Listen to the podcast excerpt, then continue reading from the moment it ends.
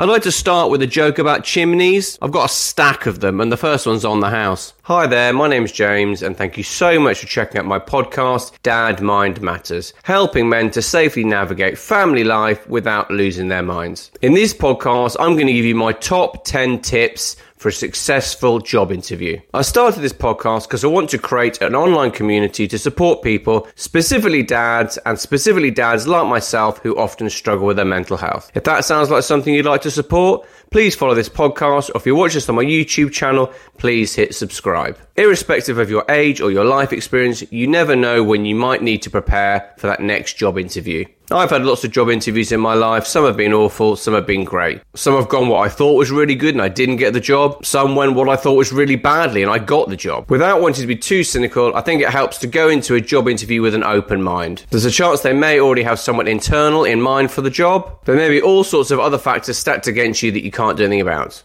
Having been interviewed and been an interviewer, here are some tips that you may not be able to control, but if you can, I would. If you're applying for a job and you get the option of choosing an interview slot, I would personally go for the second slot. The reason I say this is that human beings interview human beings, and asking someone the same questions and getting basically the same answers can become a bit boring. The interviewers, like you, may have all sorts of other things going on in their life, might be tired, may not have had a great night's sleep, may have struggled to get to work, and the longer the interview day goes on, the less focused and bothered they may naturally become. I think if you can get either the first or second slot, that helps. Because naturally, the people interview are probably more engaged and interested in the person they're interviewing. That said, that's just my opinion. So, tip number one for a successful job interview make sure you make a good first impression. You will never get a second chance to make a good first impression. With that in mind, if you're meeting your interviewer face to face, the first thing I would do is smile, make sure you maintain eye contact, and maybe offer a firm handshake. First impressions really count, and the basics like good manners and presentation and being on time are really important. Not only for the interview themselves, because the people interviewing you are probably quite selfishly thinking,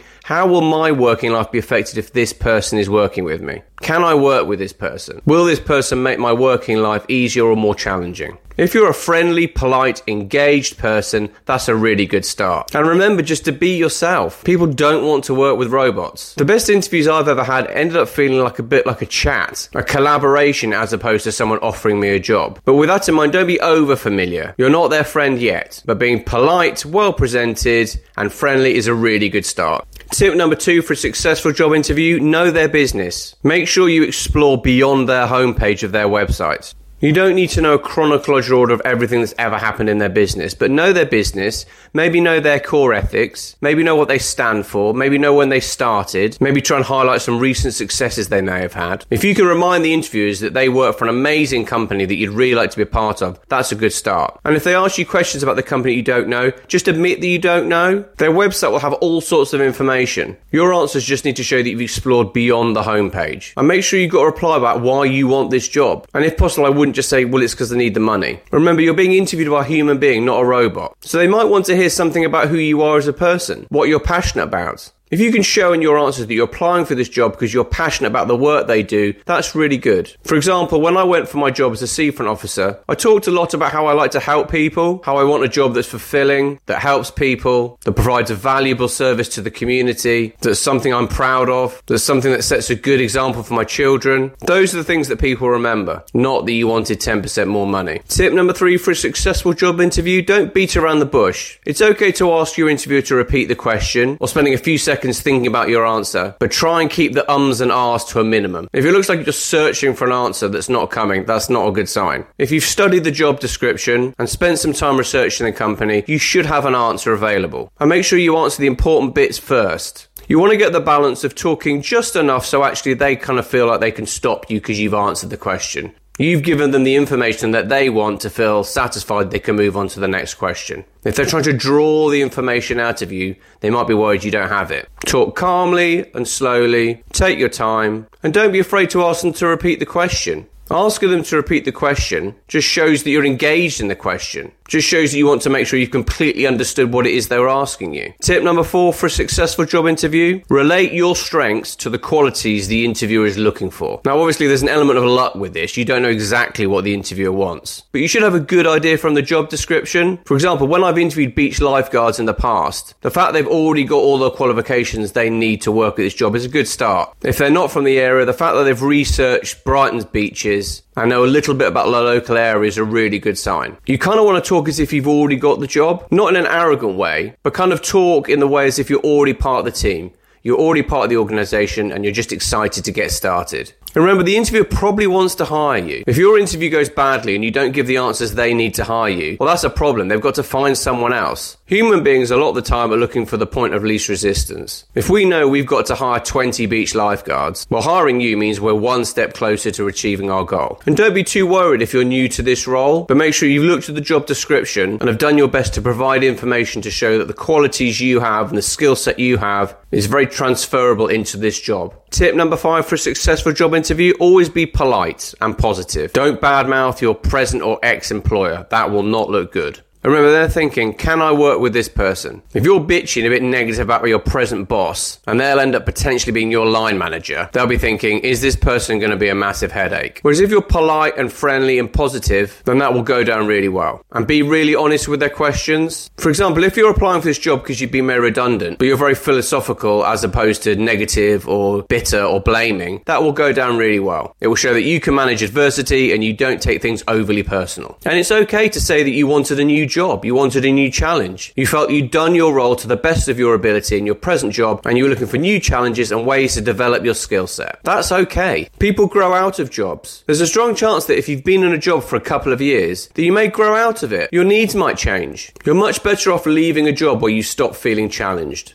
Tip number six for a good job interview control your body language. This might sound odd, but if you're worried about how you're going to deal with nervous energy in the interview, maybe practice that at home. You're naturally going to be nervous. You're going into a situation a bit like an exam where you've got to perform. You're not going to perform really well if you're stressed. So think about your breathing, think about your posture. Sitting up straight is a good start. Don't fidget with your hands. Either place your hands in your lap or put your hands on your knees. And you want to strike the balance of not looking scared but not looking overly relaxed. This is why practicing some questions, maybe with your partner or your friend beforehand, is a really good idea. Get used to answering questions. Get used to talking in public. Get used to thinking on your feet. You don't want the first time you've thought about answering this type of question to be in the interview. Tip number seven always expect the unexpected. And if it does, do your best to stay relaxed and in control. Your interviewer might get so bored of asking the same questions, they might chuck in a bit of a curveball. They might go a bit off piste. I've certainly been in interviews where my fellow interviewers interviewer has gone a bit off piste. They might have developed a question to test you a bit on your knowledge. Again, if you don't know, it's okay to say you don't know, but I would try. If you're not sure about their question, maybe ask them to repeat it. It's okay for it to turn into a bit more of a conversation,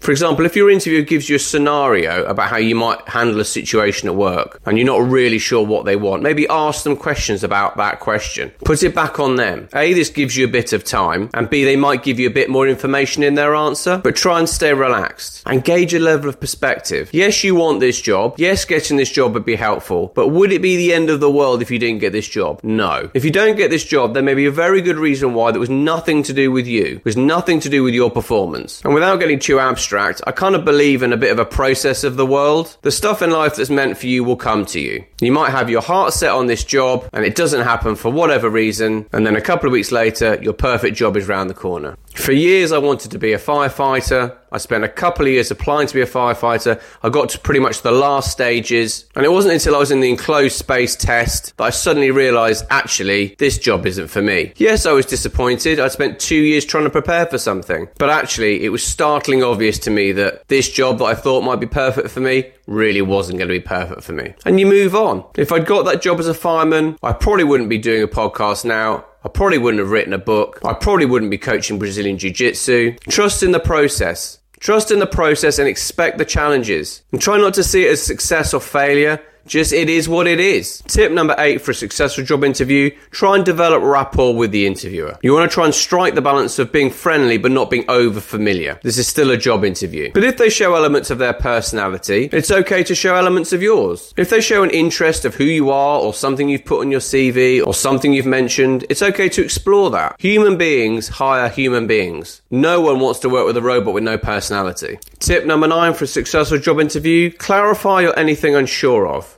If they ask you a question and you don't understand it completely or you don't hear it, it's okay to ask them to repeat it. I'd maybe try and limit this to ask them to repeat it once. If you keep asking them to repeat the question, it may just show you're stalling and you don't really know the answer. If you don't know the answer, I wouldn't just say I don't know the answer. I would try and come up with some sort of sensible response. But it's okay to ask questions about their question. Ask them about the specifics of that question. That's okay. It shows you're interested. It shows you're searching for the right information so you can give the best answer possible. And remember, they've probably been in this position as well. They naturally probably want you to do well. A, because it's one less person they've got to interview. And also because human beings have compassion for other human beings, especially human beings who are going through things they went through in the past that maybe they were nervous about. No one likes watching someone stumble or flounder or struggle. You showing them that you've got the vulnerability to admit you don't know something will probably actually do you more good than if you try and fool them into thinking you do know. And tip number 10 for a successful job interview leave a positive and lasting impression. Standing up, smiling,